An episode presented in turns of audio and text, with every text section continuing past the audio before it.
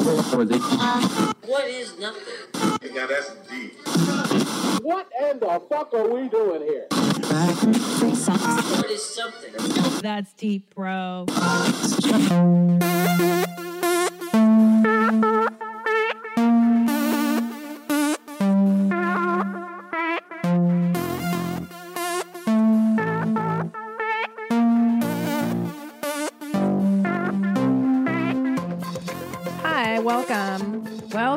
To That's Deep Bro. I am your host, Christina P. Thank you for downloading this episode. Thank you for watching on YouTube. Uh, very exciting show to get into. You know, I've had guests the last uh, couple of episodes now, and I it's time to return to you. It's time to get into your emails and uh, and what's going on in your life. Okay, so before that, um, I got a few dates that I want to go over. I've added some stuff to my 2018 calendar, uh, which is very excited, very amazed. First of all, 2017, one last date I'm doing Houston, Texas, at the Come and Take It Comedy Festival, November 18th. That's one show, one night only. And then 2018, we're jamming on the one, jamming, jamming on the one. That's a reference for those of us who grew up in the 80s. If you ever watched The Cosby Show, you will know that reference. Uh, January 12th, Pasadena at the Ice House. February 2nd and 3rd, Shart Lake City, Salt Lake City, Utah, Wise Guys Comedy Club. And then March 30th through 31st, Portland. That's right. I'm returning to Portland, Oregon. I'm going to Helium again. And it was bananas. Uh, excuse me, the last time I went to Portland. It was so awesome. Um, it was a, it was a wacky, crazy sold out night. So I have a feeling Portland's going to be even better this time around. So get your tickets now because uh, you know they do move. They're moving. Everything's going. Everything show business, show business, show business. What else do I got? Christina P online. That's where you're going to be getting your ticket links. Christina P online. I'm on the Instagram at the Christina P. Right? Something like that. It's always fucking Christina P. Same on Twitter. Okay. Also, oh, that reminds me, I have some wonderful um, t-shirts for sale in my store. If you go to uh, Christina P online, click on the store page. I've got, uh, based on my hour on Netflix, I've got a Blessing in the Skies shirt for the grammar Nazis out there. Uh, I've got a Mama Wolf shirt for the moms out there. And then I've also got fully vaccinated for those of you that are pro vaccines. Maybe you don't want polio for your children. Maybe you don't believe in whooping cough. So those shirts make fantastic Christmas, Hanukkah, whatever gifts. Um, and you know that season is upon us. So get your get your life. Oh, I also have that shirt. That's Deep Bro Podcast, uh, the Get Your Life shirt which I've seen many of you wearing out at the shows, and I absolutely love it. I love it. It's a black shirt. Black shirts are always good. You know me, I like black.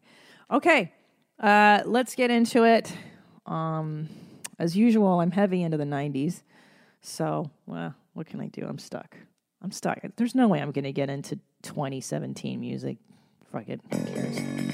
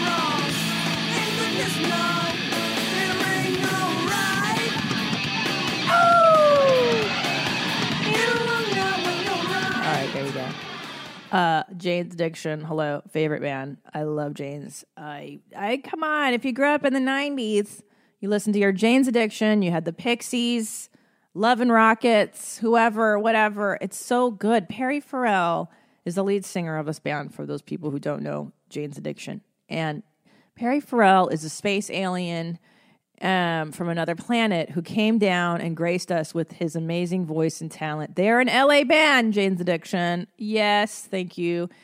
And he was like, he invented, he created Lollapalooza, right? And if you listen to him talk, he's really weird. And he's like, I'm going to start a festival, man. I'm going to build it and they're going to come and I'm going to put together like all these different bands. And he, he essentially started Lollapalooza, which is now the what's that other dog shit festival that that all the uh, good looking people go to out in Palm Springs.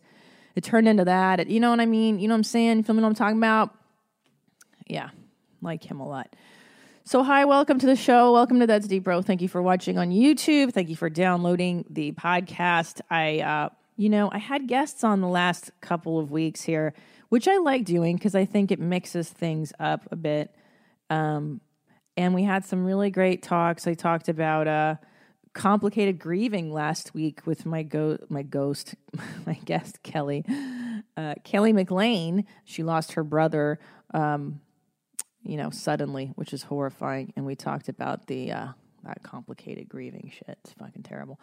Um, anyways, I'm back, and I, you know, I was I did Mark Maron's podcast. It's going to air in November, and well, I wanted to discuss this idea with with you um, because in the middle of the interview, you know, Maron, you talk about your family life, you talk about your comedy career, you talk about, you know, everything. And then in the middle of the interview, uh, Maron goes, You know, Christina, um, I was talking to my friend, da da da, and he says that there's a difference between relief and joy. right? And I was like, wait, I've never heard that expressed um, exactly in that manner. But God, if I don't understand that idea of relief versus joy. And I think, um, and I would actively say, I would, I would really say that a lot of my existence has been spent um, in the space of relief. You know, if if that's if people have overcome a lot in their lives, a lot of trauma, a lot of st- uh, whatever whatever it is you've gone through in your life you know what you're you know what i'm talking about. You're living in survival mode. You're living in uh, just getting the rent paid and just just getting up and just getting by and there's no time in the day for joy there's no space for frivolity you know um, oh god i think about that a lot it's it's so sad and and the you know i i see joy constantly when i see my kiddo playing, that's joy. That's glee. That's freedom from from you know from so from so many things that res- human responsibility that will later come on him. But for now, um, he lives in the realm of joy, and when I'm around him, I get to witness that, and sometimes, you know, partake in it.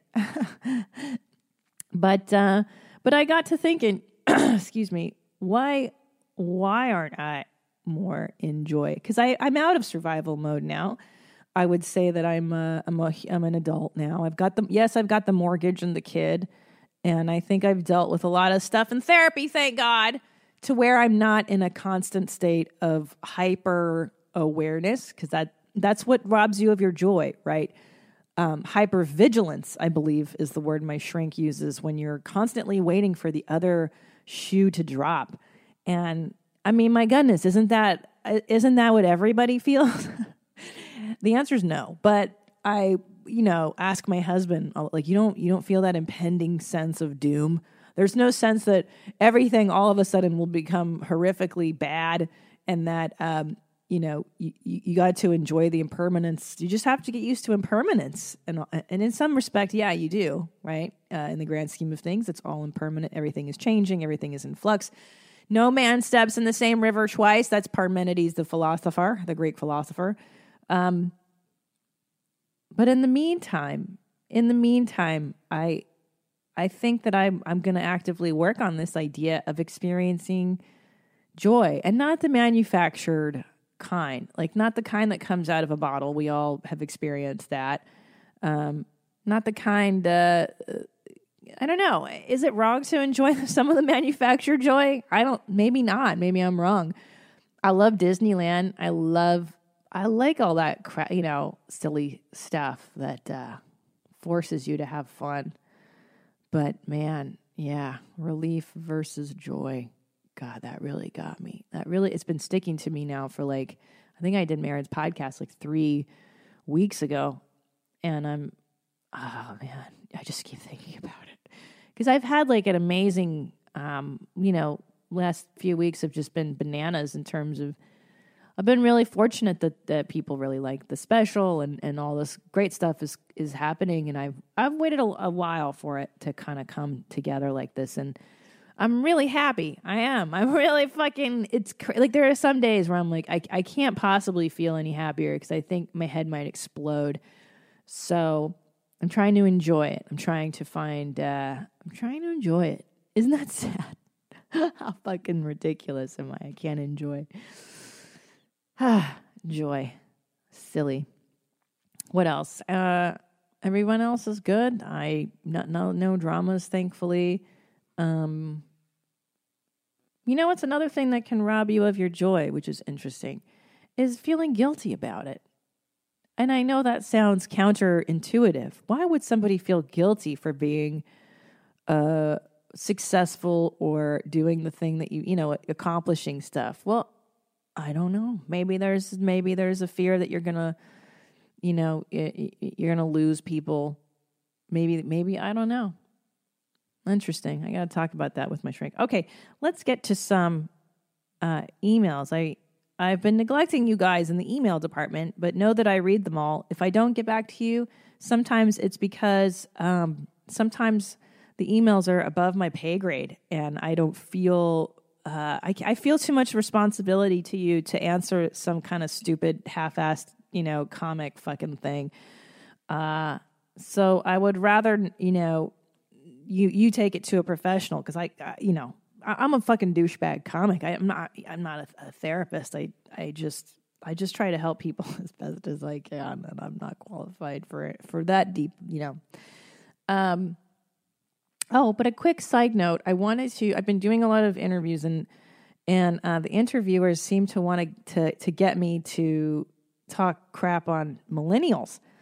Um, and I and I think because you know in my special I do poke fun a little bit at the millennials, but I hope it's understood that I also I also take responsibility. My generation created the next generation, correct? Just as the boomers created me, the Gen Xers, and. Uh, and I just want to put it out there for the, the young people listening, the millennials listening, is that you guys are getting a, a lot of bad rap and a lot of shit.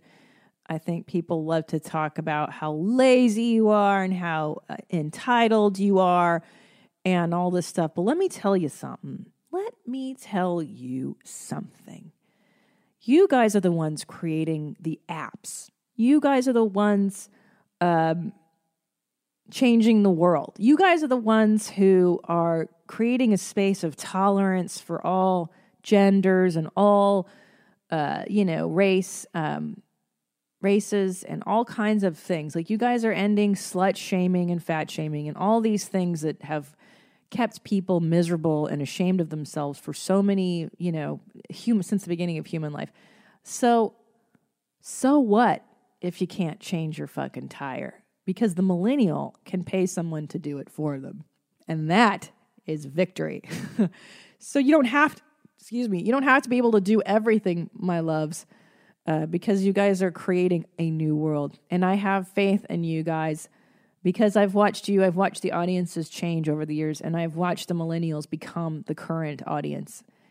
And it gives me a lot of hope uh, that you guys are going to change shit and you're going to do a good job of things. So, uh, I just wanted to say that because I, you know, I yes I joke, blah blah blah. There's so many things I say that are fucking ridiculous, and and if I say it on stage, it's within the context of that. So please, you know, please understand. Okay, let's get into some emails. Um, this one is uh, hello, main mommy, longtime listener here, coming at you, looking for some advice. My girlfriend and I recently discovered that she is going to be preggers. Oh, is she going to be or is she? I think she might already be. Congratulations. I am super excited, but today when I got some time to myself, everything sunk in and reality hit me like a truck. All of my insecurities then flooded in. I have general anxiety and have bad PTSD flashbacks, which I have gotten better at controlling thanks to the shrink, but I don't feel that I will be good enough to raise a child.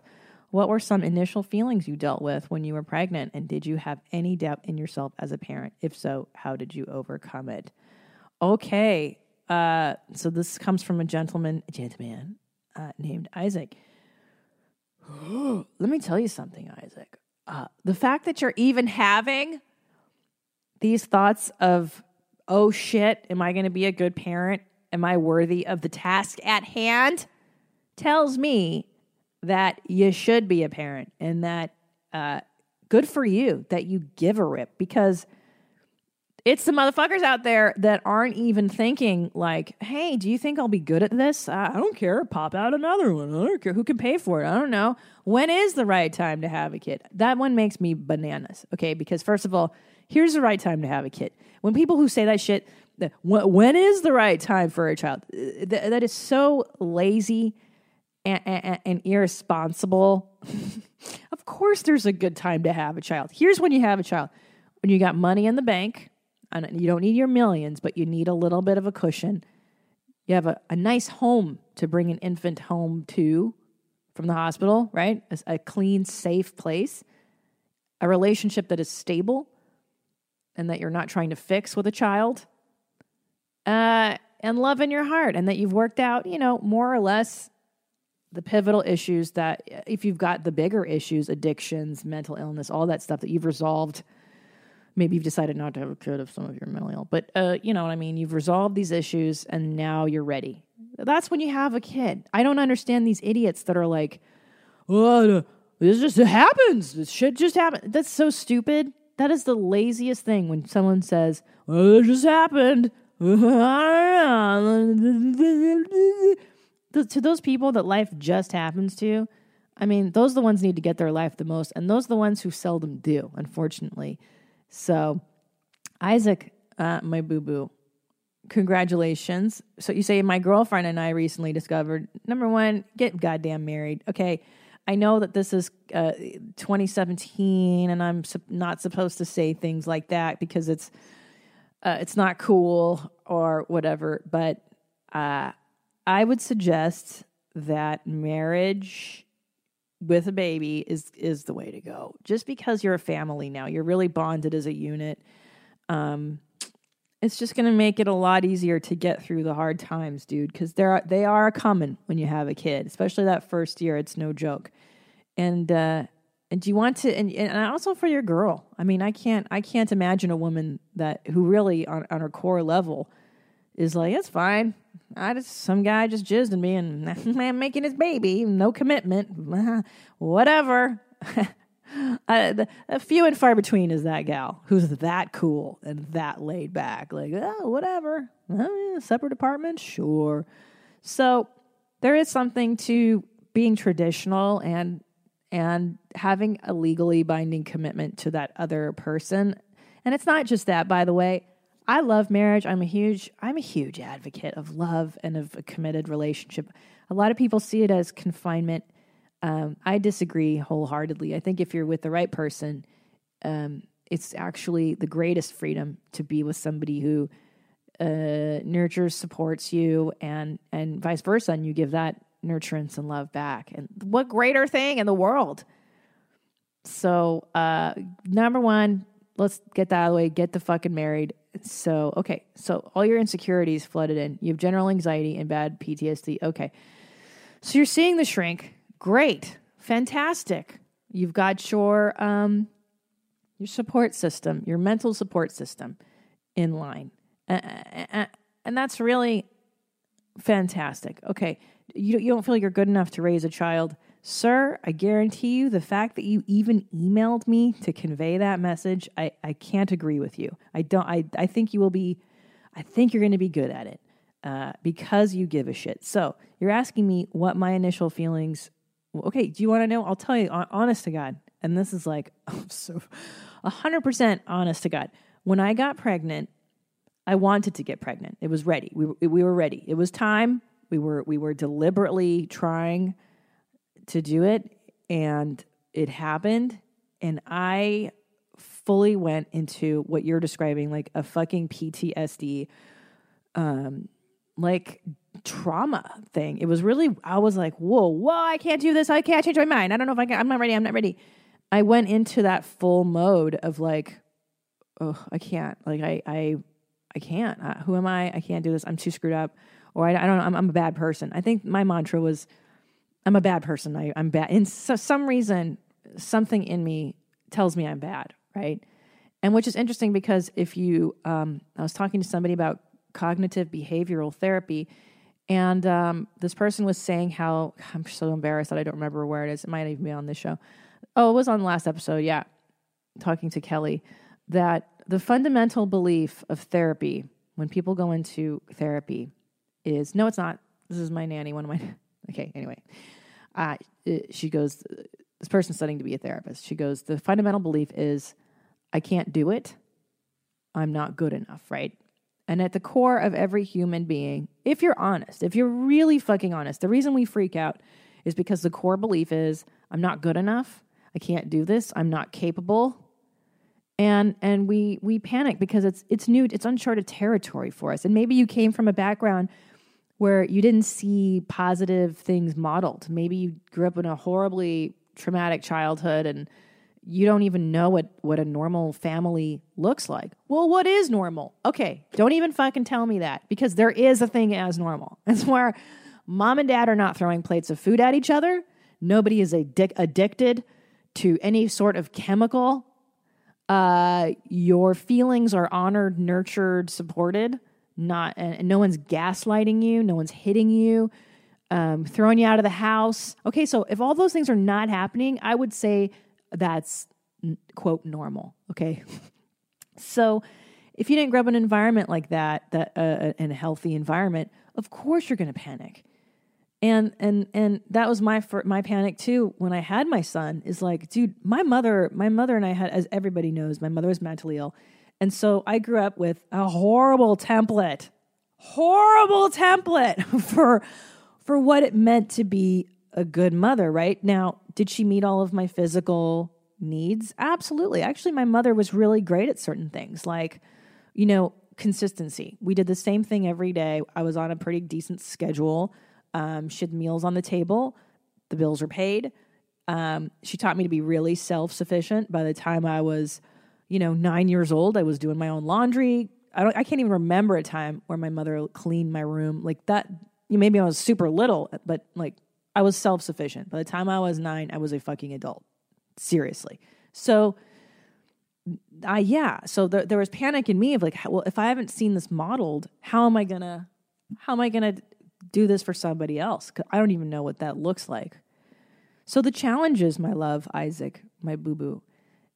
I would look at it in a positive light, okay? Of like, you, you know, you're, you're going off the template you were given, is what I'm assuming here, because you, you're having flashbacks. You're saying, so my my feeling is is that you had a nutty child thing, you had a nutty upbringing. So the question is, how do I how do I give this to somebody else when I don't even know what it looks like, right? And everything on TV is fucking wrong, right? I mean, everything on TV is wrong. Everything in the magazines is a lie. Um, everything is bullshit. All the models that we have, it's it's a fucking it's a it's a machine to sell you stuff, right? If you if you look to the celebrities for like guidance, raising children, the books that have been written, it's all it's all fucking ridiculous. It's it's not truthful. So where do you look? I mean, I would advise. Well, here, sorry, l- let's go first to this level. So, so here's the good news, my love, Isaac, is that because you don't have a great template, you get to invent your own. And isn't that liberating? That's the crazy part. No one tells you is that so what? Okay, yeah, you didn't get it. But you know what, my love? You can create whatever you want. Did you fucking know that?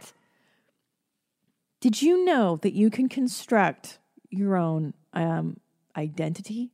You can move on from a horrible past. That's right. You may have been victimized as a child. You may have been victimized however long. But then you move forward from that and you can choose to either remain the victim or get powerful and assume assume a position of power and go, no, you know what? I can do this. I can be a parent. Of course I can. I can read books. I can go to therapy. I can find a therapist who's going to help me through this stuff. For instance, holidays. It's one of my favorite times of the year. And so many people hate the holidays for good reason. Because your whole life they've been terrible, right? Your whole life you've been you've been shuttled around from house to house because your parents divorced and now they've got new uh, wives, girlfriends, and now you got to go to this person's house and then this cre- creepy uncle's doing this and then that. And then it's like, well, of course you hated the holidays. When you were a child, you had no control over how they went. Now, as an adult, guess what, Isaac? You've got the power, you've got the control. So, guess what? Holidays come. I love the holidays because I've controlled the environment. If I don't want to make turkey, I don't fucking eat turkey. We have steak one one one year, steak and, and, and lobster tails. Well, yeah, yes, yes, we did because I don't fucking want it. I have a Christmas tree. I put it up on Thanksgiving weekend because I like the Christmas tree up as long as I can have it. And I invite the people I want to be here. And the ones I don't, guess what? They don't get fucking invited. And the same goes for you. You do what you're gonna want to do. Do what you give this kid the life you wanted to have. I would start there. And don't don't doubt yourself, boo-boo. You know how you're gonna overcome this? Is you're gonna deal with the feelings of anxiety. And I'm not gonna lie to you and say that they're gonna go away the minute the kid is born, because that's when this shit really starts. and that's why parenting is so hard. And nobody tells you that. The reason it's so hard, it's not the day to day. It's not changing diaper. Oh, I got to change a diaper. I mean, that part, yeah. It's that it throws all your issues in your face. When you have a kid, you start to see all all the shit that uh, you start to go, I oh, I didn't get that. Oh dear. Oh dear, I didn't get that. I didn't get that. Or uh, I'm I want to do that differently, and you start to assess your personal life, and it, that's why it throws people into like into a crazy place because now you're forced to look at your own stuff. And if you don't, guess what? Now you're to pass that shit on to your kid. Thank you, mommy. Thank you, daddy. And I'm sure as a loving person, you do not want to do that. So, so you're going to get your life, you're going to stay in, see in your shrink, and you're going to really fucking work these nine months at getting to a place where you're comfortable with the idea of being a parent because it sounds like you're already in it to win it, my man. Put a ring on that girl's finger, get into it, dive into being an adult because you're there now and it's okay. And I know you can do it. And I know you can do it. Because the fact that you're even asking somebody how to do it means that you're willing to get the help. You're willing to ask for the help that you need. Um, and that's that's crucial. That the danger, you know what it is, man. The danger is not in in not knowing what to do in your life or not knowing how to progress. The danger comes when people are like, "I'm not going to ask for help. I got this. I don't. I'm, it's weak to go to therapy." Or uh, I'm not going to ask people what they like. Dude, just fucking ask. no. So that's the strength. You're going to do it, buddy. And congratulations, Isaac. You're going to do it. It's going to be great. it's that's not all great in the beginning, but then it gets really good. And I will tell you, by the time that kid hits 18 months and they become human, and by that I mean like, oh, there's an awareness that that wasn't there like the day before. Literally, they'll hit 18 months and they'll, they'll their eyes will open and they'll just be like, bah, bah, bah, it's awesome. It's awesome. But I think there's a reason they make parenting really crazy in the beginning. It's like boot camp. Because if you survive that first year and you're still married, and you haven't gained 500 pounds and you haven't lost your mind, well, great. You earn the right to be a parent because it is a big responsibility. And it's a treasured, it's, it's a fucking, it's a, it's an honor to, to be a parent. And it kills me that people take it so lightly. It just kills me that people treat children like pets, you know, like, well, whatever. like, what the fuck, man? That's a human. That is a human life. And and I don't think people get it because they haven't been hurt by uh by adults, you know? Fucking unbelievable. Well, whatever. Who cares? Like if you're not freaking out about having a kid, something's fucking wrong with you. I mean, unless you're really healthy. Maybe healthy people don't freak out like I did, but man, I fucking I froke. I freaked. I broke out. I think especially the first few months, man, I was I was dark in it, deep in it, just like what what did I do? But you know, what happens is you get over your stuff. It's not even about that baby, you know. People are like, "What are you gonna do when LSDs are special when he grows up?" Like, first of all, he knows I love him more than life itself, and that I would gladly take a bullet. I would take ten thousand bullets uh, to save my kid's life. And I fucking love my son way more than I love my husband. Obviously. Obviously, that's how that's the healthy progression of when you have children.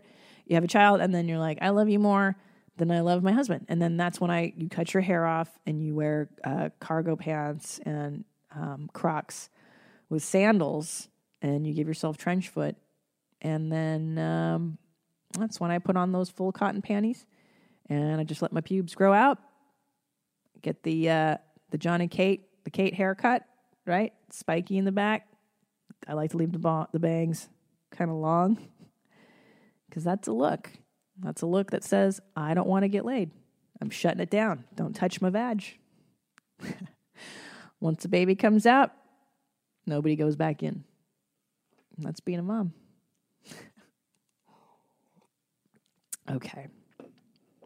Mm. Oh, this is from my my buddy uh, Daniel, but long time. Uh, this guy and I go way back, way back on the social media together. Isn't that funny now in this era? And I probably sound like a thousand years old, but like I know people just from fucking Twitter and Instagram. Like and like you know what I mean? Like there's there's a handful of people who I'm really emotionally invested in because I know them on social media. Why is that even happening to me? Like there are people there's a there's a girl on Instagram who I I love liking her photos because she's actively losing weight and getting her life, and I'm like, yes, yes, girl, go get it, go get your life. Like, I love it, and I love that I'm invested in people. I probably will. I don't know if I'll ever meet some of you, but that is the sign of the times. No, that we we you're. It, it's so silly because I I look at like, oh, who's the who's this person who keeps liking you know, consistently in my photos. And then you look, you go down their rabbit hole and you're like, oh, this is such a, this is all I've, I've figured out why I love Instagram too much, that this much. It's because it, like my whole life I've been sitting in traffic in LA and I will look at the car next to me and go, God, if only I could know what that person's life is like. Like just I just want to know. I want to know what their dreams are, what their dislikes are. Do they have a dog?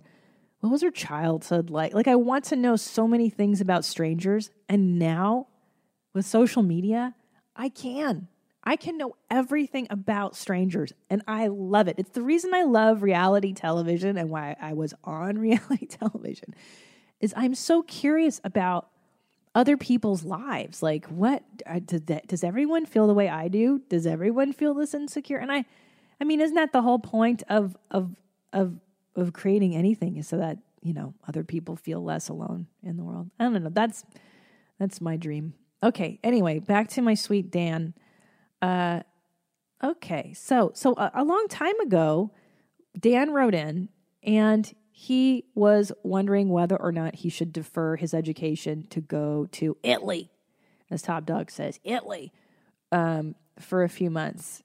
And I told him, go, go to Europe. Why not? What are you gonna? What are you gonna? The thing is, once you start to delve into adult life, once you graduate from college and now you're on the career track and you're you know chasing the dreams and all that, it gets harder to take time out to go see things, to see the world, to be young and be silly. And that's why so many of us podcasters are telling younger people like, "Hey, don't." Don't get fucking married at 20 and don't get a mortgage at 20 and don't have children yet. It, it's not that you can't find your soulmate at 20 and do those things with a soulmate. Maybe you can travel with your soulmate at 20. It's just that generally, most of us are not that evolved to find a, a decent life partner that young in life. You're just not generally mature enough. Now, are there exceptions to the rule? Yes, I am friends with people that have been together since they were 15 fucking years old and now are my age excuse me, and are so in love and have a family and everything is peachy. So, you know, there are exceptions to every rule. But in general, you know, take your time with that shit.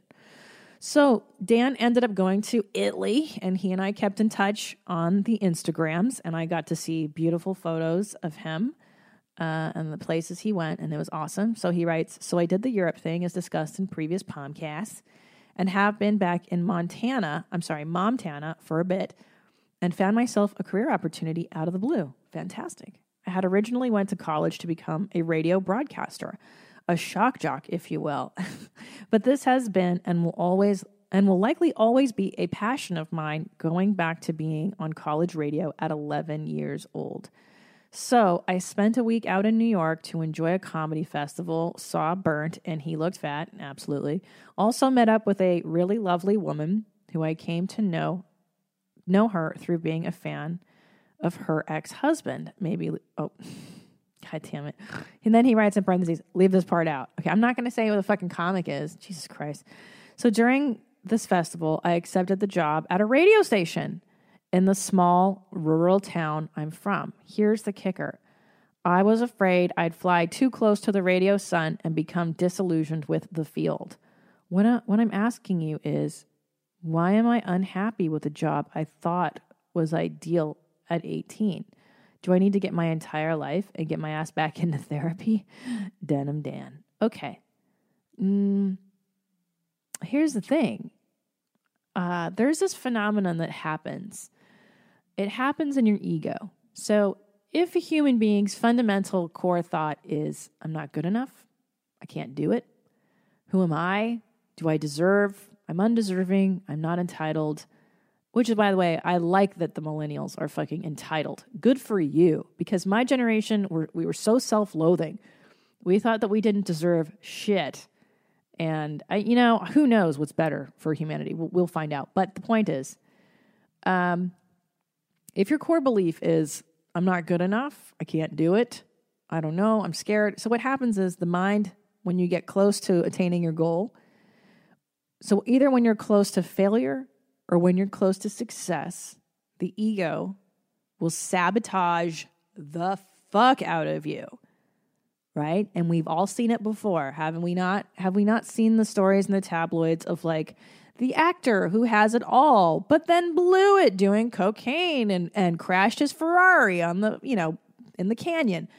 And you think to yourself, well, why would somebody who's got the looks, the money, the career, the cars, the girls, why would that person ruin their lives. Why would you sabotage that? Well, because if your core belief is, I'm not good enough, I don't deserve it, I can't do it, uh, blah, blah, blah, blah, blah, well, then the unconscious mind will fulfill that wish for you. And that's fucking science. I'm not talking about this ain't the secret. This ain't some, you know, woo woo self help stuff. I am being, this is 100% like psychology 101 crap. If your unconscious belief is, I'm not good enough, I don't deserve, guess what? Your unconscious will look for things to validate that belief.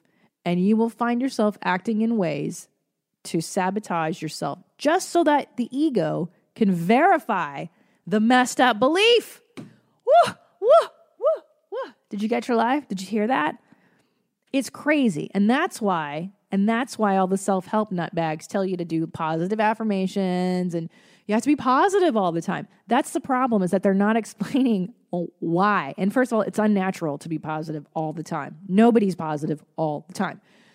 So you're saying, well, what do you mean, Christina? Does this mean that I, I have to clean up my unconscious? Th- How do I know? How do I know what my unconscious stuff is? Well, that's an exercise that you're going to have to undertake on your own. And those unconscious beliefs come out. You have to listen to the voice in your head. And that little voice comes out when you're doing stuff like uh, I remember I had this thing with parallel parking. I can't do it. I pull, I pull the car. I go, I can't fucking do this. Oh, I can't do it. And guess what? When you tell yourself I can't do it, do you think you can parallel park when you tell yourself you can't? Of course not. Of course not. But then I recognize it like, oh, you're you're being shitty to yourself right now. Of course you can fucking parallel park. You can do this. Oh, oh, there's an unconscious belief that I can't parallel park. And what if I corrected that belief? What if I turned it around right now? And then you can turn it around. So the ego, um, because the ego wants to preserve its fundamental beliefs. That's the whole job of the ego. And that's why in the Buddhists and the whatevers, the, the, the idea is to eradicate that ego or to quiet it down. You're never going to eradicate, eradicate, eradicate needs, wants, desires. That's that's foolish and and frankly a depressing existence. Okay, nobody want. I mean, some people do, but the average Joe does not want to be a Buddhist monk because what's the joy? You get a bowl of rice a day. Maybe you get to take a nice shit. You sleep on the floor. Maybe you make a mandala, you know, once a year with your monk buddies, but pretty much a joyless fucking existence. In my opinion, I don't know. So the ego, in order to keep itself together, which is why you see the you see things like you know personality disorders and stuff, because the ego is it has to preserve itself, otherwise it will crumble. In some cases, some people are so damaged that they have to preserve whatever the nonsense in their head is so that they can stay intact as humans. They can't possibly accept the the fact that or the possibility that they are wrong. And that's how you have like narcissistic personality disorder and things like that. So, can you believe I know all this shit now? Oh my god, how do I know? I, I mean, like this is a fucking decade of therapy talking. Fuck. Anyways, so what happens is, my loves, is that when you get closer to success or closer to failure, your ego, your ego will say nasty shit to you. I mean, nasty shit. You can't do it. You're not good enough. What if you what what if you're not what if you do it wrong? What if you make a bad decision? What if what if what if what if? And you will talk yourself out of doing things that you know you can do and that you want to do. You really want to do because of the ego. And it happens when you're closer to success and when you're close to failure. And that is why people fucking lose it and sabotage themselves. So now that you know that, my loves, now that you've heard me say that, because I heard Marianne Williamson say this, I did not come up with this shit, but it's true. And and when I I remember in the months leading up to my special, right, I, I'd wanted it forever, and in the months leading up to it, the ego told me, "Oh, you can't do No one's gonna buy you. Who's gonna buy your special? Netflix is never gonna. Who are you? You're not. You're an unknown comedian. Nobody knows you. You're never gonna be." Oh, that's right. I had those same thoughts. And when I and I remember going, "Uh oh, I know what this is because I've been here before. Uh oh, I've done it, and I've also let my ego sabotage me many, many times. Don't get me wrong. I I've blown. Um, I've oh god, one time I I I did a set for like a late night. So what you do for when you audition for like late night TV spots? This used to be. This I don't think it happens this way so much anymore because there's there's fewer and fewer spots, but um, you audition for like late night. And I remember, you know, they give you your four or five minutes. And I got so in my head, I got so nervous. Oh, I can't do it. Oh, I'm not good enough. Oh, I, I'm not funny enough. Oh, oh, oh. And of course, what happened when I got up there, I blanked. I, I, my set, I did maybe three minutes instead of five. and I blew it. And I blew it. And I blew it. Now, did I blew, blow my whole career? No, no, because no one set can make or break your career in stand up, except the one that you're taping for your special. So you should probably fucking prepare for it. But I've seen comedians blow it big time, right? Like I just said, if you're if you're doing something big, if you're aiming towards something big, prepare. And don't be afraid, you know. And I and I've learned this lesson constantly over and over and over because I have failed so many times. I have failed so many times. And it's always because I'd listened to the voice that was telling me I'm not good enough.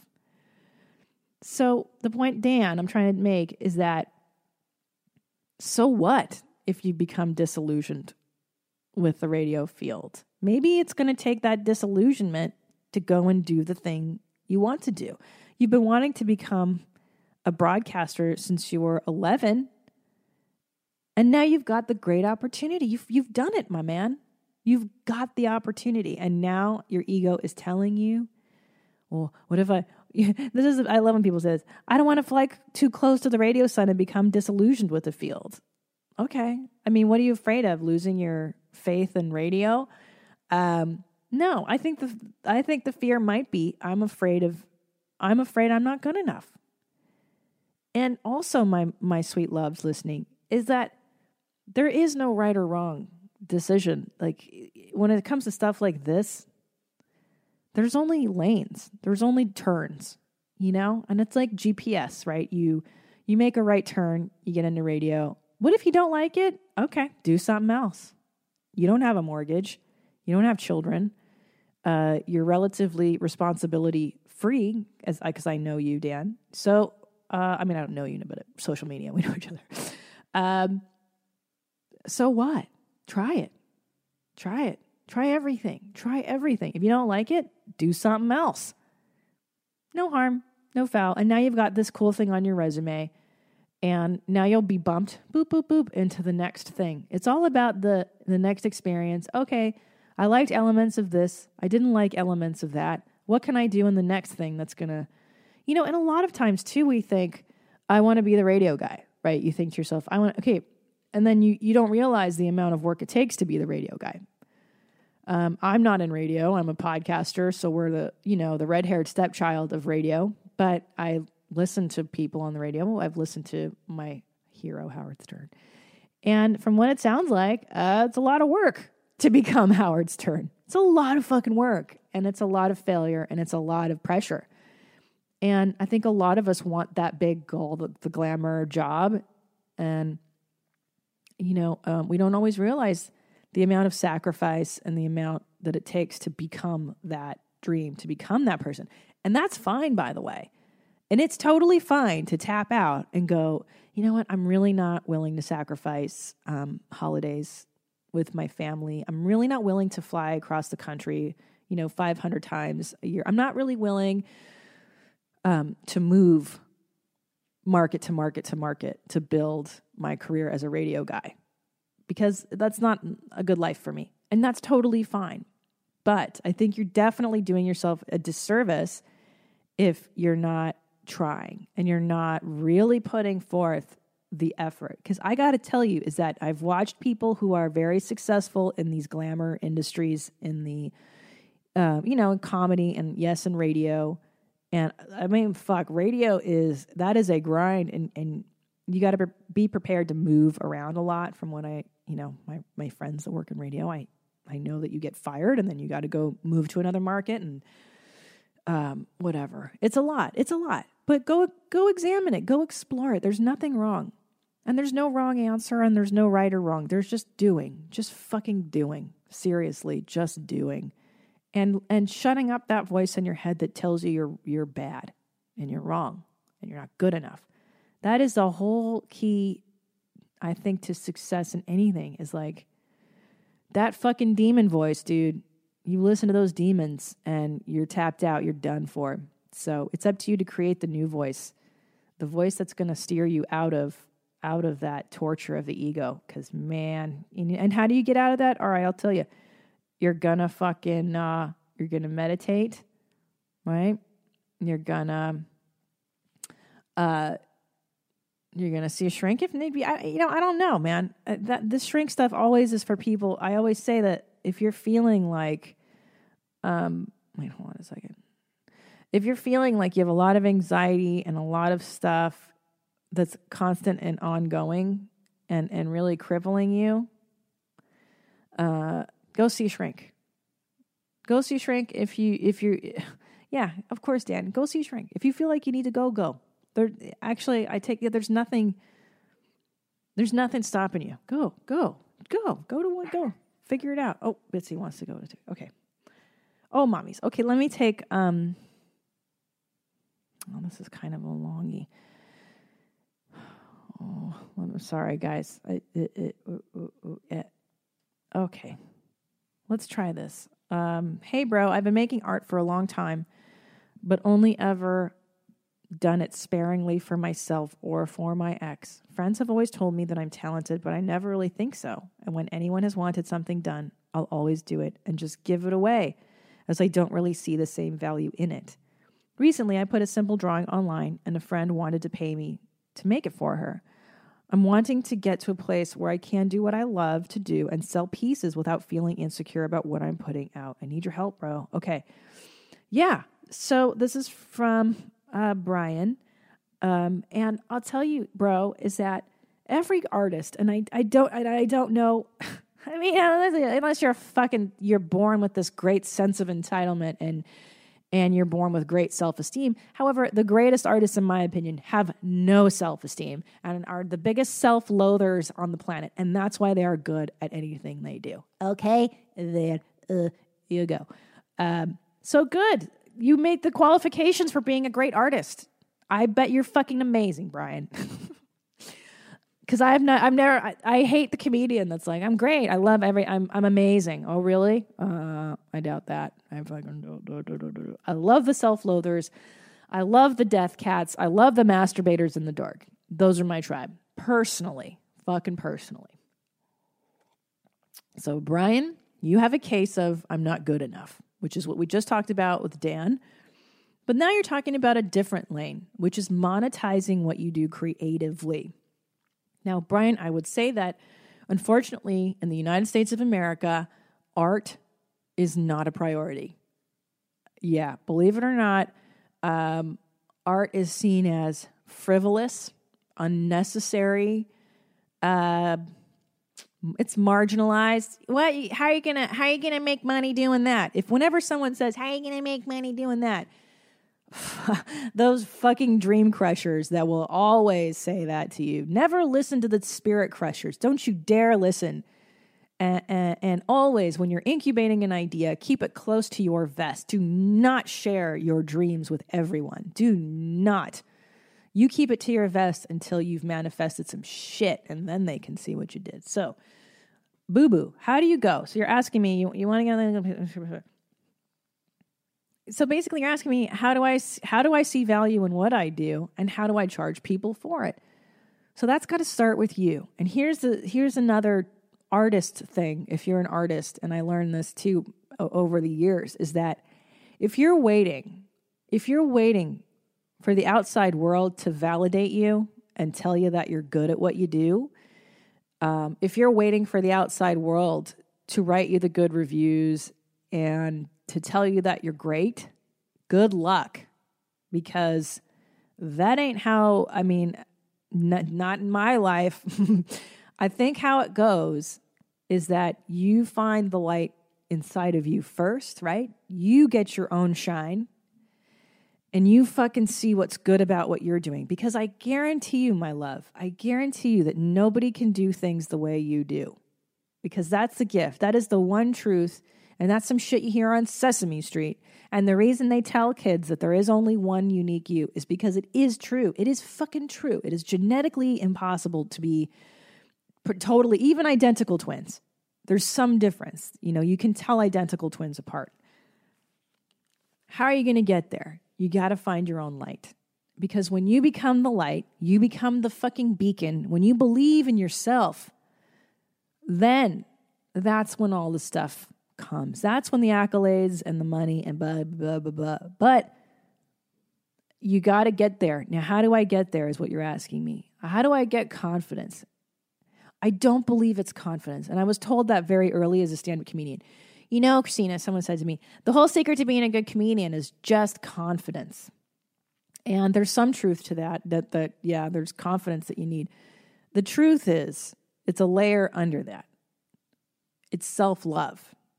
It's self love because confidence can be manufactured.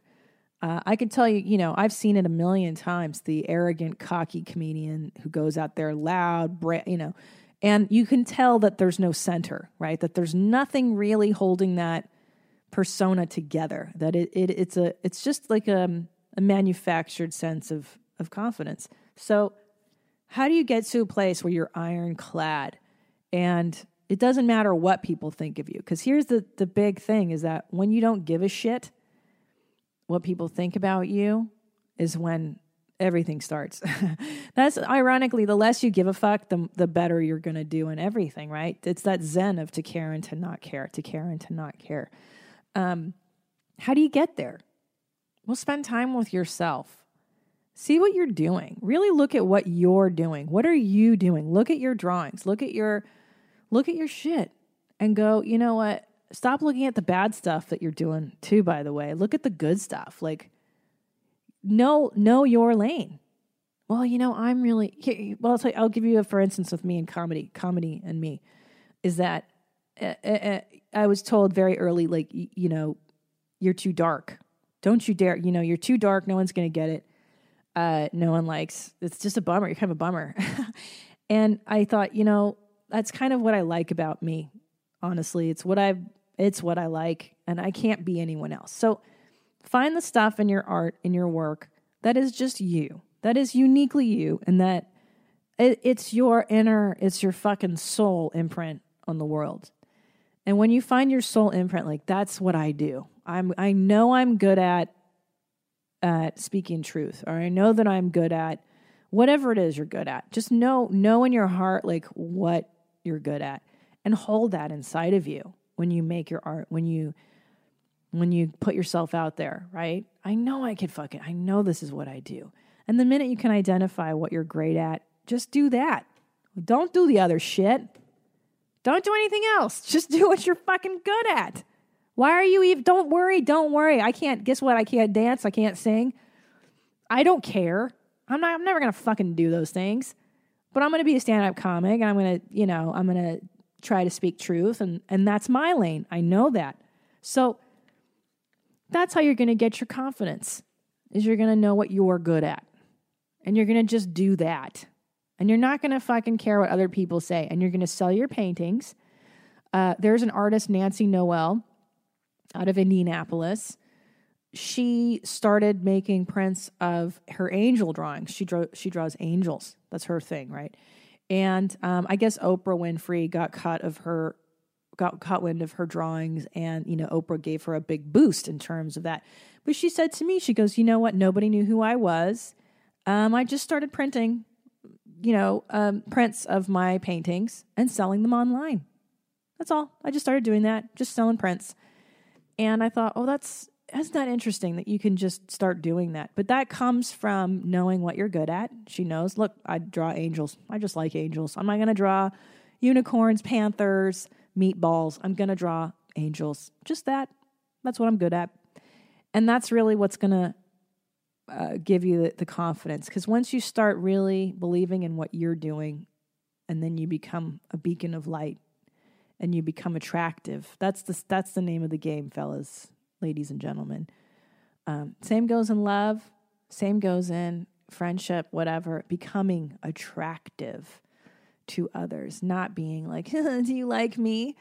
Um, there's this great story uh, about oh fuck is it? It's Redd Foxx. And uh, some young comic was opening for Redd Foxx, and I wish I could fucking remember oh, just I'm so sorry, you guys, but I'm gonna tell you the story. So this young comic was opening for Redd Foxx. For those of you don't know who that is, get your life. Google the motherfucker, one of the funniest human beings to ever grace the planet. Um, so this young comic is all nervous and all in his head because he's opening for one of the greats, and goes on stage, and he does okay. Like he does okay. This comic does okay, and goes to meet Redd Foxx after and shakes his hand. And uh, Redd Foxx goes, "You know what? You're you're funny, but you still care what they think about you. You need to not give a shit about what they think of you." And I'm telling you, if that ain't the essence to to fucking to everything in life, that's the sentence. That's what I heard. I heard the story and I went, "Uh huh, I got it." And it's not an arrogant. I don't give a shit what anyone. It's not. It's not. You know, the Real Housewives or fucking Bad Girls Club version of I don't give a shit what you think about me. I don't care what you think about. It's not that. It's the you know what? I know what I I know what I I'm good at and I also know what I'm not good at. I'm not going to focus on what I'm not good at. I'm just going to stay in this lane and I'm going to I'm going to try my best to kill this part. Really do it. And I'm going to be a light. I'm going to be a beacon of light and I'm going to give people I'm going to share myself with the world and I'm going to share and I'm going to bring something positive to earth to help other people, you know? And I think the intent always has to be to to give back, not to take. There's enough motherfucker takers on this selfish ass planet. There's enough takers. You be the giver. Give, give, give. Now, does that mean you give away your drawings? No. It does mean in the beginning that maybe to get your work out there, you don't charge, you know, $5,000 for the print, but you charge a rate that you think is fair in your heart. Um, perfect example of that principle my husband rented a Lamborghini this week as a joke to fuck with Bert Kreischer.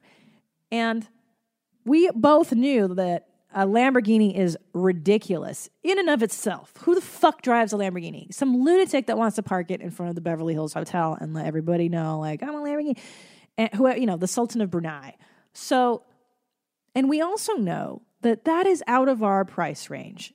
You know that the Lamborghini is not. It's three hundred and fifty thousand dollars, five hundred thousand dollar car is is ridiculous for us. Now, for the billionaire, that makes sense and you know how that feels internally, what you're charging people. Um, you know what your your perceived value is. Let's be real. Your real value is not quantifiable, my love. Uh, but in capitalism, I've discussed on this show, there is a thing called perceived theory of value. It is what our system is based on. Um, if we charge people for the actual value of things, you would die. I mean, it's retarded. This is ridiculous uh, the actual value of a candle of wax with a wick in it that smells nice is eh, buck 99 to manufacture but you put a fancy label on it uh, you say that the wax has some magic properties and now it's a $40 candle i mean the fact that anybody fucking pays $50 for a candle is beyond me but people do why perceived theory of value is it necessarily worth $50 no, but in capitalism, you have to make people believe it is. Therefore, they will pay what they believe something is worth, right? Same with art, especially in the artist's world. From what I understand, um, I'm not obviously a working artist, but I have um, friends that are. A lot of it's bullshit. Your industry, much like mine, is uh, based on perception, marketing, uh, PR, I know that fucking Jeff Koons, I mean, watch that documentary on Jeff Koons and you will, and once you start realizing that too, my love, it's not the ones that are necessarily the best that are making the most money, right? And I see that in my business constantly. Um, you will stop taking that shit personally because I, that's another part is that you go, wait a minute, I, is that guy better than me? Is Jeff Koons a better artist? You know, the fucking balloon animal, the big balloon animal guy. That guy's a better artist than than me. he must be because he's more successful. Oh, bullshit. Eh, not necessarily. Not necessarily. Now, was he great at marketing? Yep. Maybe he had a team of people helping him. Yep, yep. Uh, maybe knew the right people, the right celebrities to vouch for him. Yeah, absolutely. Had a buzz around him. Sure. And was his work interesting and good? Yeah, Yes, I, I like the balloon animal guy. Who doesn't fucking like the gigantic balloon dog? Great. But he's not better than you. Nobody's better than you. Nobody's fucking better than you. And that's another part of the, the monetizing of your art is know that. Know that, boo boo. So for now, charge what you know is right in your heart. Are you a Lamborghini? Probably not. I don't know where you're at. You decide where you're at. What feels comfortable? What what feels right? Uh, for me, sitting in a Lamborghini does not feel right, and there's a reason because I don't have enough fucking money to buy one, and I'm not gonna. I'm not gonna pretend like I'm that guy. Like, I'm, oh, yeah, I got a Lamborghini. It's ridiculous. It's ridiculous. You're an imposter, and you should be compensated for your art. You're bringing joy, and again, it's cultural in our country that art is perceived as frivolous, as meaningless, as useless, and that is just not the case. And there was a time in human culture where it was the most important thing. And now it's not because it's not as as easily, excuse me, commodifiable, right? However, art is used constantly. Billboards, uh, Coke can, fucking you name it, some artist designed it. So whatever. Uh, so there you go. And here's the good news, my artist friends out there, is that guess who buys art? Rich people. Rich people that are just looking to throw money away. That's the good news. You just got to find those rich people that have thousands of dollars to spend on paintings, and you will have a career. So you are actually catering, my love, to a rich demographic. Uh, you're looking for the richies, the people that go to galleries and are just looking, uh, you know, unless you want to sell your shit at Target. I don't know. I don't fucking know. But from what I understand, rich peeps paying for shit, looking for stuff. And there are plenty. Don't worry about it. All right. I hope that helps. Um, email me. That's Deep Bro Podcast at gmail um, dot com dot com dot com. I'm so upset. I wanted Christmas lights put on my house. Um, Tom does not have the patience nor the inclination to put Christmas lights on our house. And I called these guys who do it for, you know, professionally. They want to charge me so much money. I was like, you gotta be fucking kidding me. Like that there's no way again, there's it's perceived theory of value. Maybe there's some rich person out there that's like, yeah, I'll give you thousands of dollars to put Christmas lights on my house. It, it cannot be. It ju- if you guys know of somebody in LA that could put Christmas lights on my house for a reasonable amount of money, fucking email me. That's podcast at gmail.com. Oh, also, speaking of artists, I need help. I need help. I need somebody to design um, tour posters and specifically, specifically like Instagram tour posters, you know, someone that can just put together something professional looking. Because right now I'm just using an app that looks terrible. Um, you know what I mean? Just a photograph of me and then the cities that I'm doing, but something that looks really nice. Email me. That's deepbropodcast at gmail.com. If you've done such a thing before, I would really appreciate it. Okay, I'm out of here. I'm going to go. I'm actually going to take the day off, believe it or not. I'm going to rest because I have not done that in a while. I'm going to enjoy my life because uh, I'm going to live in joy today, not just relief, as I discussed earlier, and I can't wait to be joyful. Um, I hope you have a fantastic week. Thank you for listening to me talk. Um, come see me do a live show somewhere in the world Portland, Salt Lake City. Uh, oh, the Ice House in Pasadena. Come see me do stand up, listen to your mom's house. Thank you so much. And um, have, a ble- have a blessed day. Now what? I don't know. Philosophize with it.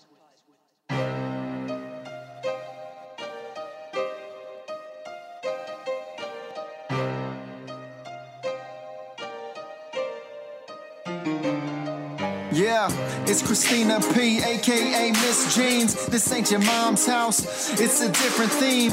Gotta be critically thinking. Like you caught up at a cocktail party, odd thoughts start to sink in. John Locke, or was it Socrates? Aristotle or Plato, maybe Hippocrates. Got us talking all properly, topically. Just a comedian discussing these philosophies.